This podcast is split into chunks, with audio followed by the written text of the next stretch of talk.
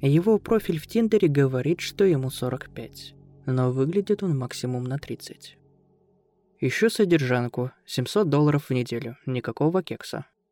Это звучало слишком хорошо, чтобы быть правдой, но я всего лишь нищая студентка, так что почему бы не попробовать? Я смахнула вправо, и Тиндер выдал совпадение. Мгновение спустя мне пришло сообщение от него. «Приветик, милая». Меня передернуло от этого слова. Ненавижу его. Но семь сотен баксов — это семь сотен баксов, так что я затолкала отвращение подальше и ответила. «Привет». Его звали Джек. Он сказал, что он владеет собственным бизнесом. Хотя никогда не уточнял, каким именно. Мы говорили еще немного, после чего он попросил мой PayPal, чтобы отправить первые деньги. Через несколько минут я получила уведомление. Я пялилась на эти 700 долларов, наверное, минут 20, думая, что это сон, и я вот-вот проснусь. Но это не было сном. «Ты еще тут?» Я кликнула на сообщение. «Ага, прости. Спрошу, если ты не против. Чего ты хочешь взамен?» Я уставилась на чат в ожидании ответа.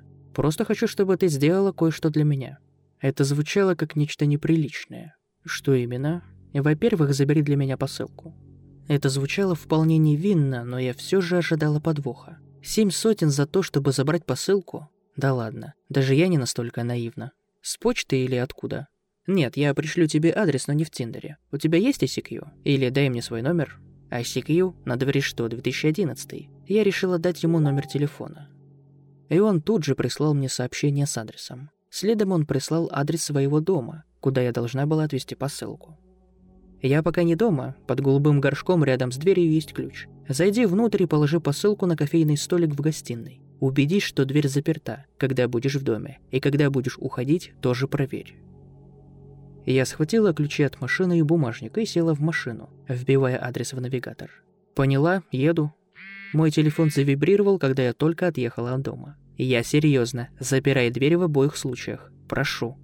Я подумала, что это немного перебор, но заверила его, что так и сделаю. Дом выглядел заброшенным. Вокруг него стоял забор из сетки рабицы с мелкой клеткой, которая держалась на честном слове. Весь участок зарос сорняками, а вокруг стояли дома – на фоне которых этот смотрелся жалко. «Ты из-за херни Джека пришла?» Я подняла взгляд на человека, стоявшего в дверях дома. Он занимал почти весь дверной проем, его макушка почти упиралась в притолку. Он был здоровым и мускулистым, а весь торс покрывали татуировки. «Эм, да, наверное», — ответила я, замерев на тротуаре. «Стой тут», — сказал он. Я так и сделала. Кажется, я вообще не двигалась после его слов. Оглянувшись, я поняла, что улица была пуста. 21-летняя девушка совсем одна на пустой улице. Я крепче сжала ключи от машины. Через несколько минут мужик вернулся, неся картонную коробку. Она была размером с обувную, только вся в пятнах и с помятыми углами. «Можешь открыть машину?» – спросил он. Я открыла багажник, не желая ставить посылку на сиденье. «Отлично, можешь ехать», – сказал он. «Спасибо», – ответила я. Я подошла к машине со стороны водителя и открыла дверь. «А, еще кое-что», — сказал он. Я взглянула на него. «Берегись», — произнес он. Я не ответила. Выехав на дорогу, я включила музыку на полную, надеясь, что она поможет побороть тревогу. Не помогло. Припарковав машину на тротуаре, я осталась внутри, восхищаясь домом. Он был просто огромен. Каменные колонны на переднем крыльце и трава, зеленее которой я в жизни не видела. Я заглушила машину и вышла. Взяв посылку, я подошла к двери. Ключ был там, где он и сказал.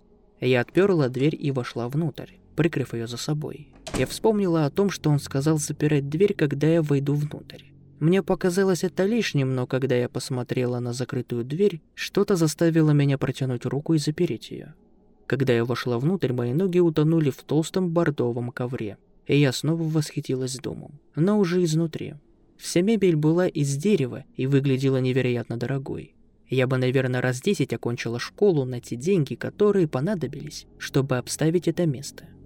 Я опустила посылку на журнальный столик и уже на обратном пути к двери услышала телефонный звонок откуда-то из глубины дома. Внутри похолодело. В кармане завибрировал телефон. Я достала его посмотреть. Не отвечай на все звонки, которые не от Марвина. Убрав телефон обратно, я последовала за звонком, заглянув в несколько разных комнат, прежде чем нашла кабинет. Я подошла к столу и взглянула на определитель номера. Входящий звонок от Джека. Это было странно. Я схватила телефон, чтобы еще раз взглянуть на сообщение. Занервничав, я решила, что на всякий случай не буду отвечать, и покинула дом, не забыв запереть дверь. С тех пор я выполняла еще несколько поручений Джека. Я поехала на БМБ в случайный парк в другом городе, только чтобы выйти и вернуться на другой машине обратно к дому Джека. Он попросил меня встретиться за обедом с одним из своих сотрудников, который дал мне портфель и указал доставить его в первый дом, и сказал, что узнает, если я загляну внутрь. Несколько раз он просил меня поехать в тот же дом и остаться с парнем по имени Хулио на некоторое время. В итоге я заработала около трех с половиной тысяч долларов. Недавно Джек попросил меня остаться в его доме на ночь. Я проснулась от его СМС. «Мне нужно, чтобы ты провела ночь в моем доме. Я никогда не видела его лично, но несколько раз разговаривала с ним по телефону. Он обещал, что заплатит тысячу долларов, если я переночую в его доме, при условии, что я буду соблюдать несколько правил. В тот вечер я поехала к нему домой. Подъездная дорожка была, как обычно, пуста, но свет на крыльце горел. Я подошла, открыла дверь, вошла внутрь и снова заперла ее. В доме ничего не изменилось. Джек сказал мне по телефону, что оставит список правил на обеденном столе, а я оставила все свои вещи в гостиной. Мои сумки выглядели как мусор на фоне модной мебели. Я заглянула на кухню, затем в столовую. Конечно же, на деревянном столе лежал листок бумаги, зажатый пустым стаканом.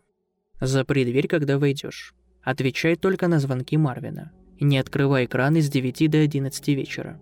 Не открывай никому дверь, неважно, как они представятся после 10 вечера. Если шкаф в конце коридора открыт, переночуй в библиотеке. Если закрыт, можешь спать в любой спальне. Садовник приходит в полночь. Если он начнет стучать в окно, спрячься. Включи телевизор и оставь белый шум на ночь. Не забудь. Угощайся в холодильнике чем угодно.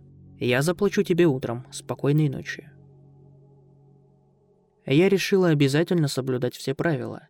Если честно, я сожалела о своем решении, но поскольку я уже была здесь и мне платили, я все равно решила остаться. Я полагала, что пока буду следовать всем правилам, со мной будет все в порядке. И все же это было немного странно. Что это? Дом с привидениями? Тем не менее, я бродила по дому без дела несколько часов, так как собиралась лечь спать около девяти, поскольку именно в это время и начнут происходить все странные вещи. В 8.50 я почистила зубы, использовав кран в последний раз перед 21.00.